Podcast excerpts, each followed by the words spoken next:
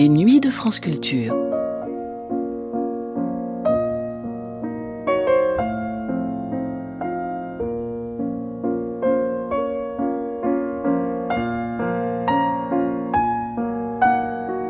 Les nuits de France Culture.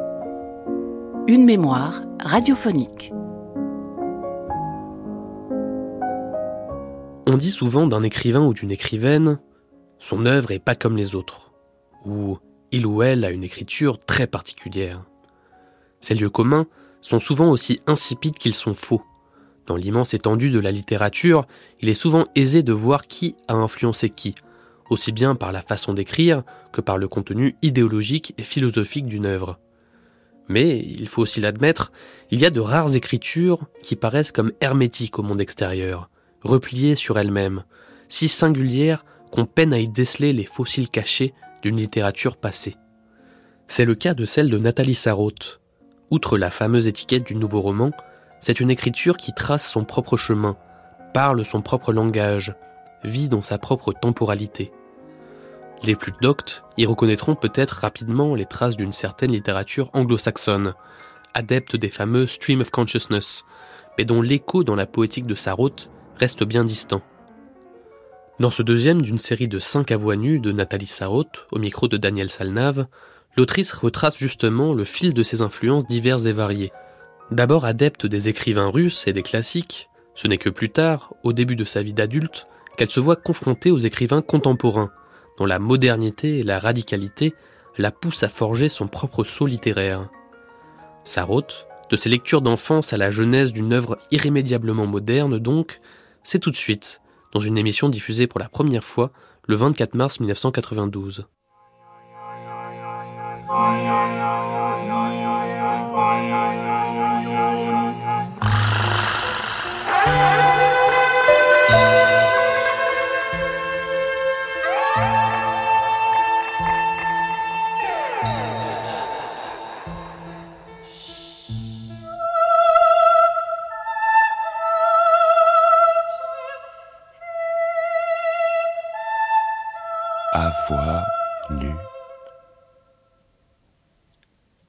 Entretien d'hier et d'aujourd'hui. Aujourd'hui, Nathalie Sarraute s'entretient avec Daniel Salnave. Deuxième entretien. Euh, on sait que les, écrivains français, très souvent, ne, parlent, ne lisent, ne comprennent pas beaucoup de langues en dehors de la leur. La France était très fermée sur elle-même pendant très longtemps. Peut-être les choses vont changer. Et vous, vous êtes à cause de cela un, écrivain français tout à fait particulier, à cause de cette rencontre des langues. Regardez Beckett, regardez Ionesco. C'est vrai. Regardez Nabokov même. Enfin, il n'est pas écrivain français, mais enfin, tous les écrivains russes, à peu près sans exception, euh, parlaient couramment deux, trois langues. Les écrivains, oui. Tolstoï parlait, je crois, le français, l'anglais et l'allemand, hein, couramment. Tous. Même Dostoevsky connaissait admirablement bien le français, je crois, l'allemand. Ici même, Montaigne, je crois, parlait couramment l'italien, et encore je ne sais plus quelle langue. Alors je ne crois pas que le fait de connaître plusieurs langues change, parce que quand on est dans une langue, quand j'écris, il ne me vient, pour ainsi dire, sauf dans Portrait d'un inconnu, je ne sais pas pourquoi j'ai mis deux expressions anglaises qui Oui. Mais jamais je ne sors du système, sinon il me vient jamais l'idée, tiens, on pourrait dire ça mieux dans telle langue. Je suis comme enfermé dans un certain mhm. système mhm. d'où je ne bouge pas. Alors ça ne me dérange pas. Ce qui est frappant, c'est cette rigueur de la langue que vous employez. Quand vous dites je suis à l'intérieur du, système d'une langue, on le, on le sent parfaitement. C'est une langue qui n'est qui n'est pas une langue de caractère ou psychologique ou colorée mhm. par des traits euh, euh, sociaux ou individuels. Elle a quelque chose de très de très pur. Je m'en rends pas compte. De très pur, oui, très pur, je veux dire par là, c'est un instrument très, très précis. Mais il est proche quand même, je crois, de la langue parlée, l'avantage. Il me semble, je ne sais pas. Parce que je l'entends en écrivant.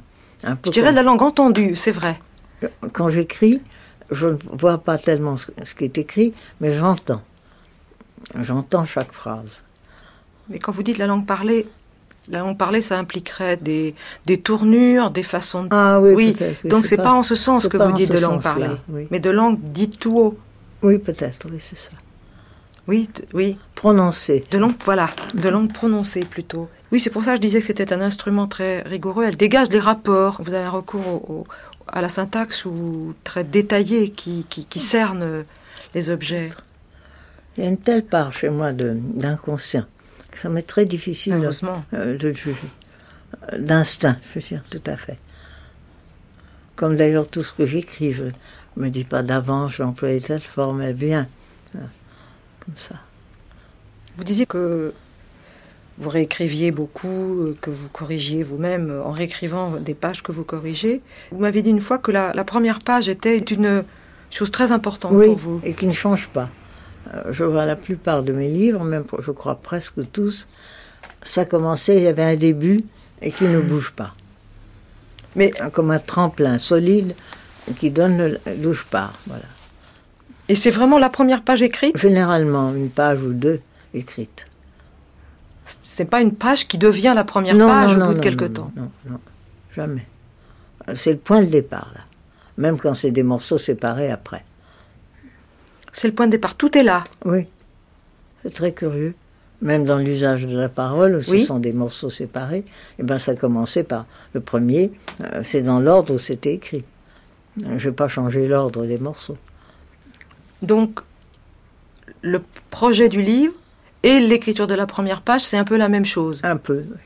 Comme Valérie disait que le poème, c'est le premier vers. Après, disait-il, vient la- arrive toute la difficulté. Toute la difficulté arrive après. Oui, c'est ça. Après la première page. Alors, vous faites des plans, vous anticipez sur la suite?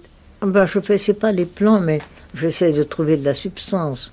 Alors, dans un cahier, je note ces mouvements intérieurs.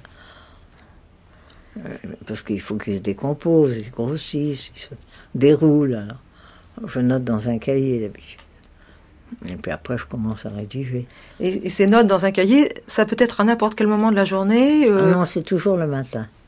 Toujours le matin. et dehors, de Je, préférence. je dors généralement. Ou Même toujours. Toujours. Vous Oui. avez toujours travaillé dans Oh oui, votre café. Depuis la guerre, en tout cas. Vous, êtes- vous avez expliqué une fois que c'était pour des raisons aussi tout à fait familiales. Pour tout à un- fait. Et ça, ça ne vous gênait pas, le bruit autour Du tout, du tout. À la maison, le moindre bruit me dérange, et là-bas, rien. Oui, parce Je n'entends fu- rien, absolument rien. Oui, vous fuyiez le bruit domestique, mais vous aviez le bruit des percolateurs, des Ah conversations. non, les percolateurs, je les entendais pas. Je ne pourrais pas travailler là où il y a un jukebox, par exemple. Ah bon? Ah non, non, ça c'est impossible. Mais les conversations, tant qu'on veut. Elles ne me concernent en rien, je n'écoute rien. Et les- là, à partir d'un moment où on était habitué, en plus, à vous voir à votre table, à ne pas vous Maintenant, déranger. ils sont habitués. Depuis le temps. Mais est-ce- par exemple, la- l'après-midi, vous vous arrêtez? Bah, J'y pense, mais enfin, l'après-midi, je fais autre chose. vous y pensez, ça veut dire que vous prenez des notes si les choses Non, viennent? j'ai pas besoin de même de prendre de notes ou quelquefois sur une feuille. Mais enfin, j'y pense beaucoup quand même. Donc, vous travaillez aussi beaucoup Je intérieurement. crois, oui. Et cette régularité du matin, Ah, Quelle- mais nécessaire, tout à fait. vous ne vous forcez pas? Oh non, non, non, ça me serait insupportable de ne pas le faire. tôt? Non, avant, c'était plus tôt, maintenant j'y vais plus tard. J'arrive à 10 heures. Avant, j'arrivais à 9h30. Et Et, vous puis, restez- je partais à midi, mi- et maintenant, je pars. Je reste de 10 heures, je commence à 10h15 par là, et je reste jusqu'à midi. de, Toujours. Et, et si vous n'aviez pas ces heures, elles vous manqueraient? Ah, ça serait très, très pénible. Alors en voyage, comment vous faites? Moi, je travaille jamais en voyage. Jamais.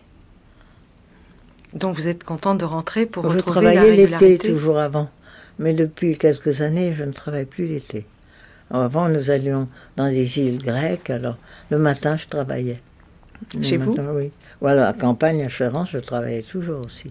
Alors là, avant, j'allais dans un café, euh, dans une petite ville à côté, à Véteuil, et puis ils ont installé un jukebox. Je cessais d'y aller, alors j'ai arrangé une petite étable qu'il y avait dans cette petite fermette que j'ai, et alors là, je travaille là. On n'entend pas le téléphone, on était très bien. Et quand vos enfants étaient petits, personne ne venait vous déranger à ce moment-là? Ben non, j'ai commencé à écrire déjà en 32, et les enfants allaient en classe déjà. Oui. Enfin, allaient à l'école, jardin d'enfants.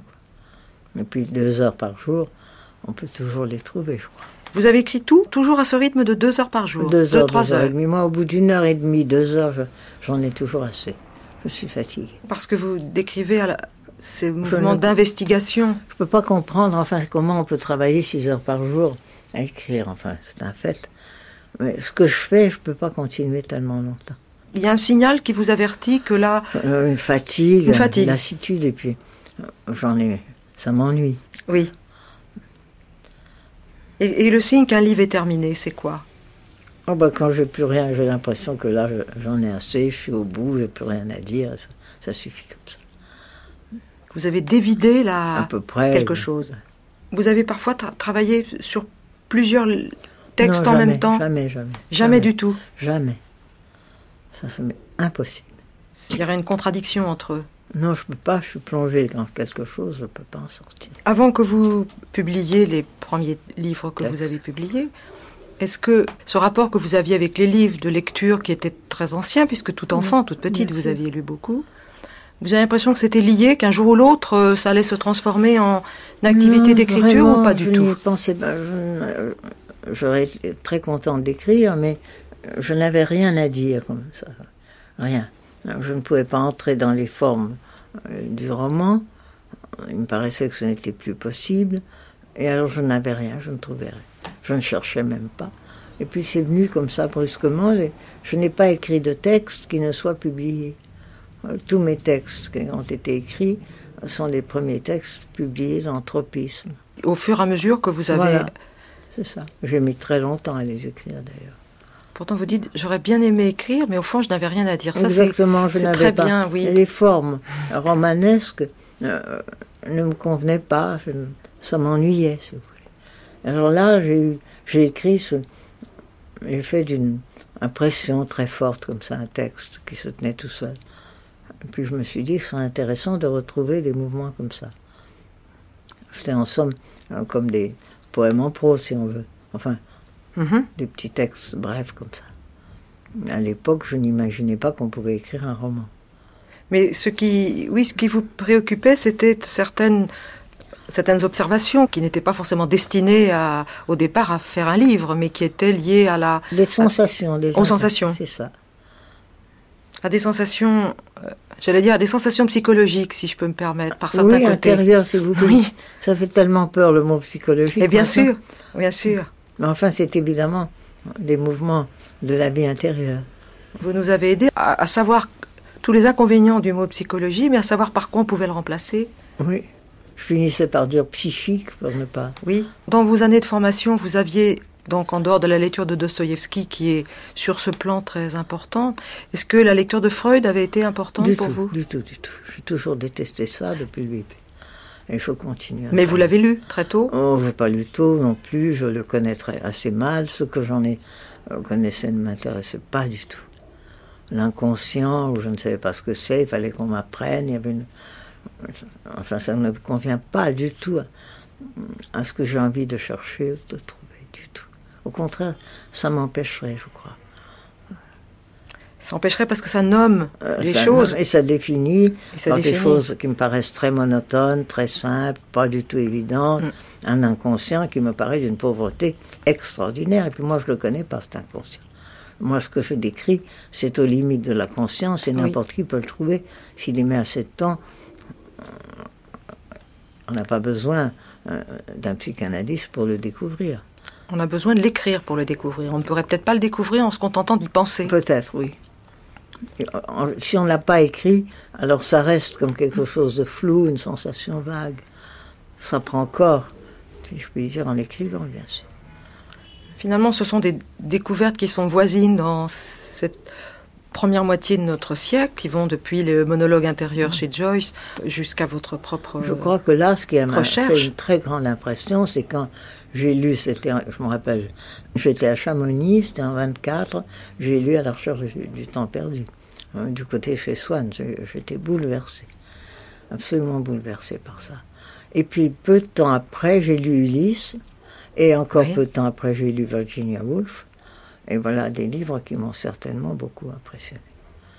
Je ne crois pas que j'aurais pu écrire comme je l'ai fait après si je n'avais pas du tout lu ces écrivains-là.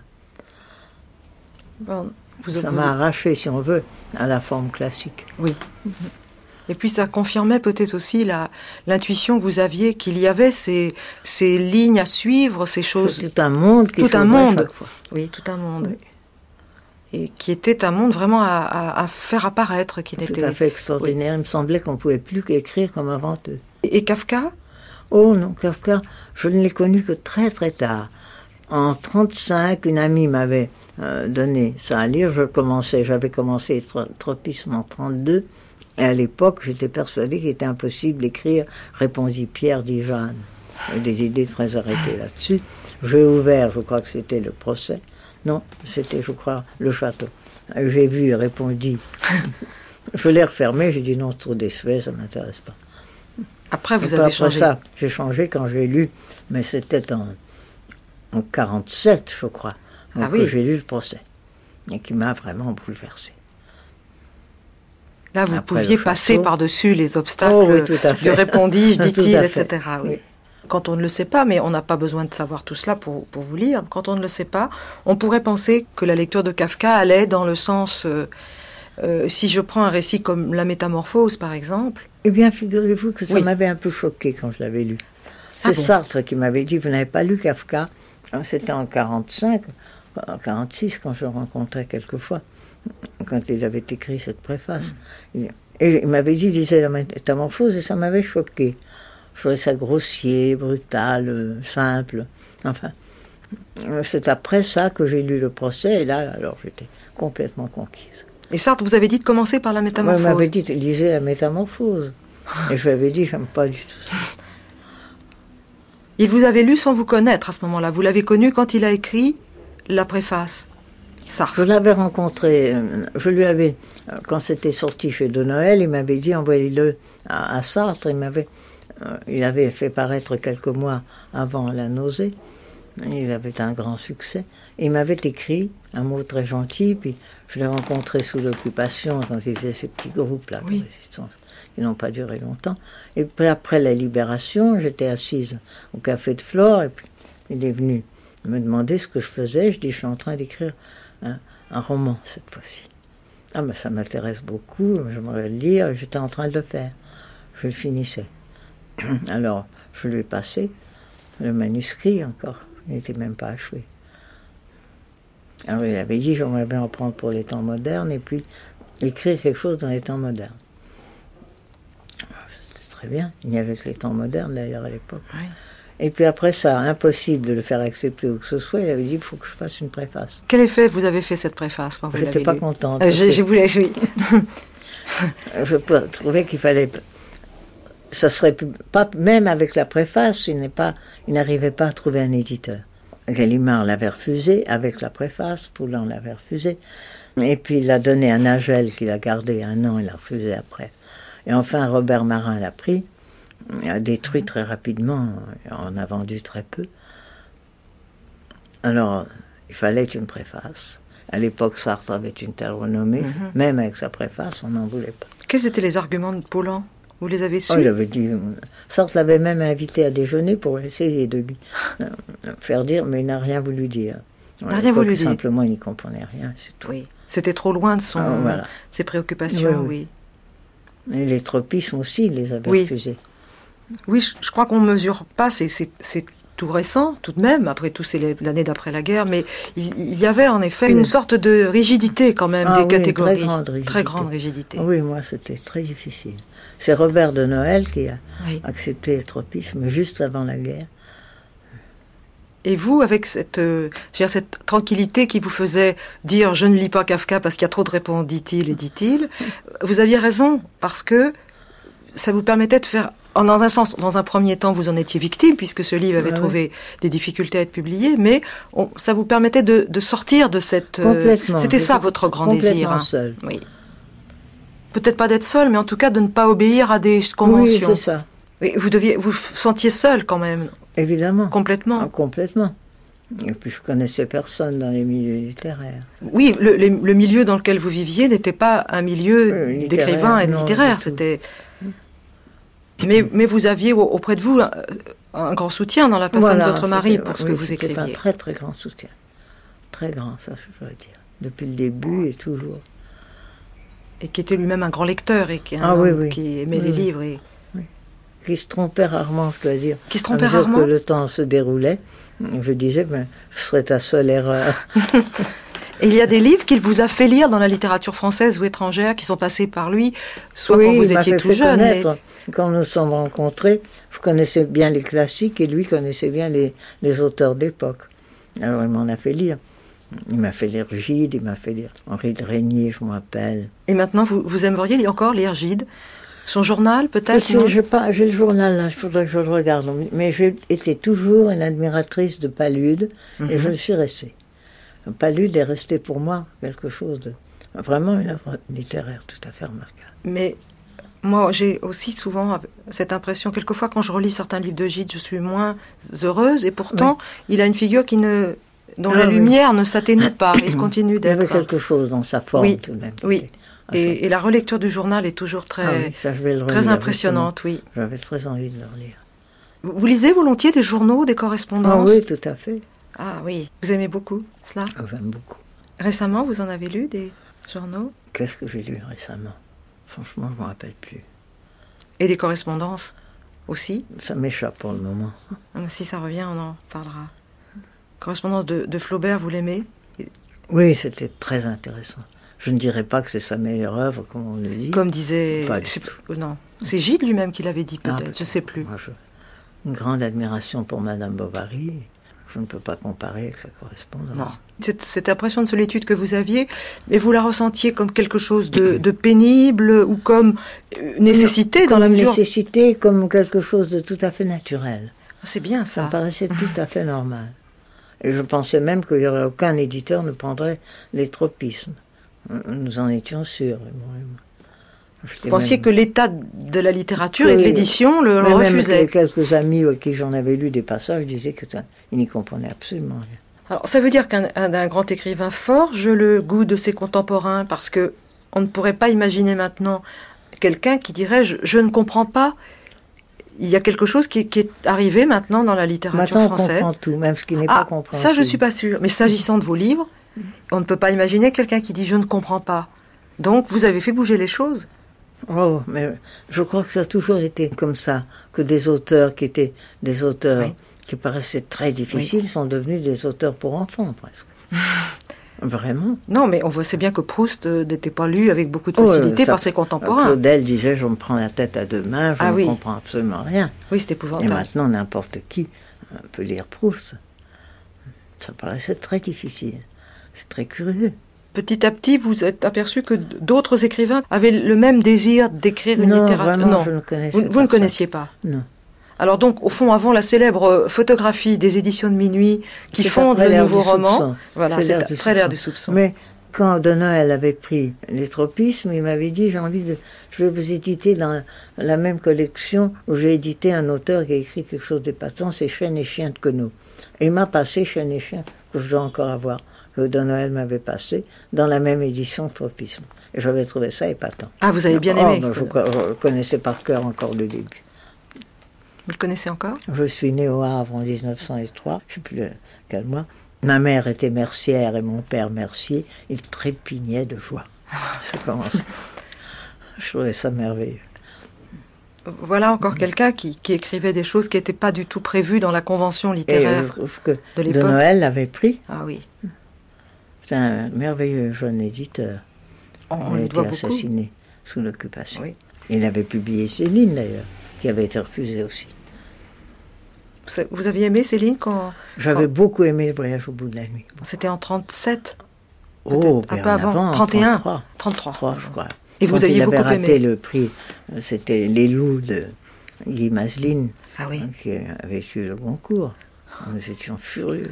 Et Beckett? Alors j'ai beaucoup aimé Godot quand je l'ai vu la première fois, où il n'y avait personne dans la salle. Vous l'avez vu dans la mise en scène de Roger Blin en, voilà, en la 54 première fois, et pendant au moins trois semaines, il n'y avait rien. Moi, je riais, je trouvais ça épatant. Et c'était admirablement joué par ce euh, clown, je crois, comment il s'appelait. J'avais trouvé ça très, très bien. Mais euh, bon, très peu de temps après, ça a eu un grand succès. Mais en effet, au- le début. Au moment où il l'a créé, il le raconte plusieurs fois, Roger Blin le raconte, euh, il n'a eu aucun... Oui, oui. Oui, On se disputait avec des amis qui nous reprochaient de trouver ça très bien.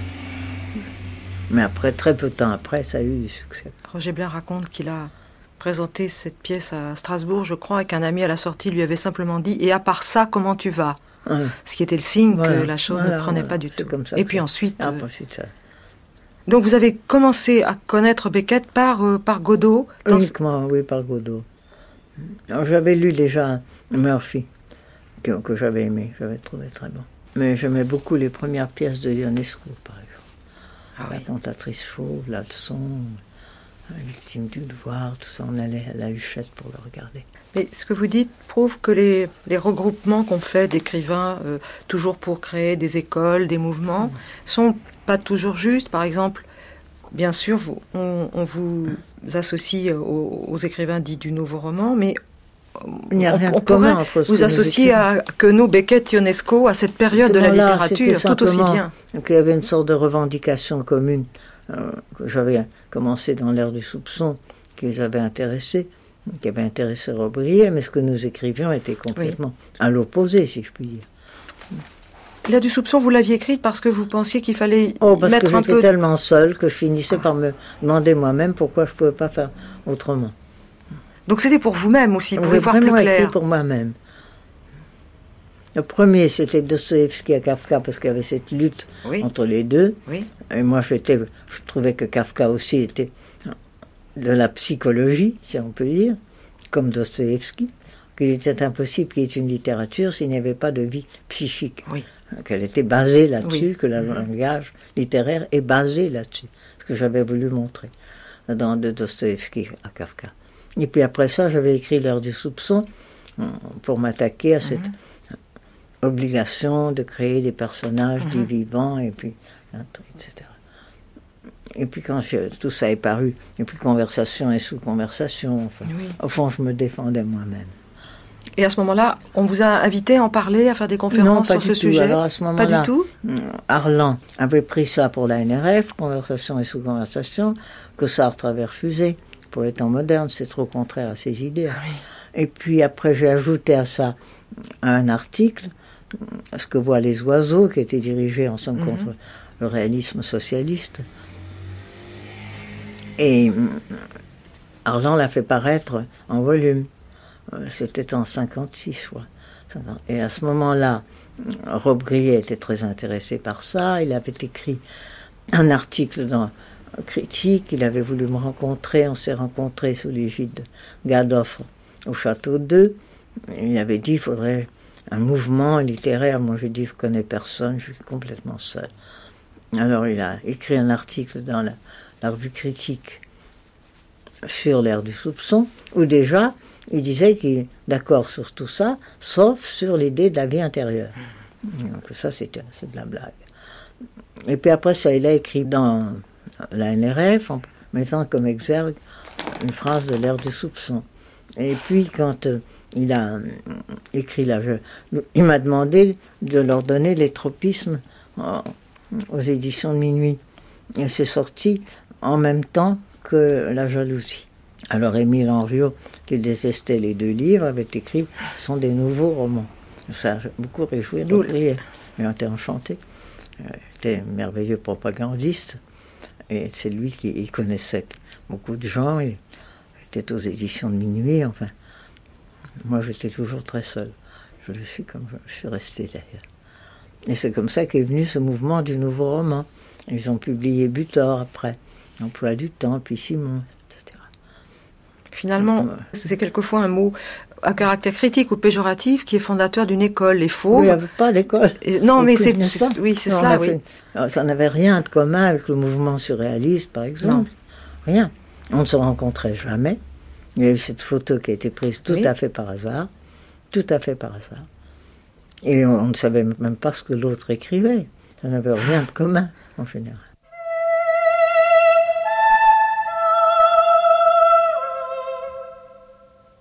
À voix entretien d'hier et d'aujourd'hui. Nathalie Sarraute s'entretenait avec Daniel Salnave. Réalisation Daniel Finot. C'était le deuxième de cinq épisodes de La Voix nue de Nathalie Sarraute au micro de Daniel Salnave, diffusé pour la première fois le 24 mars 1992.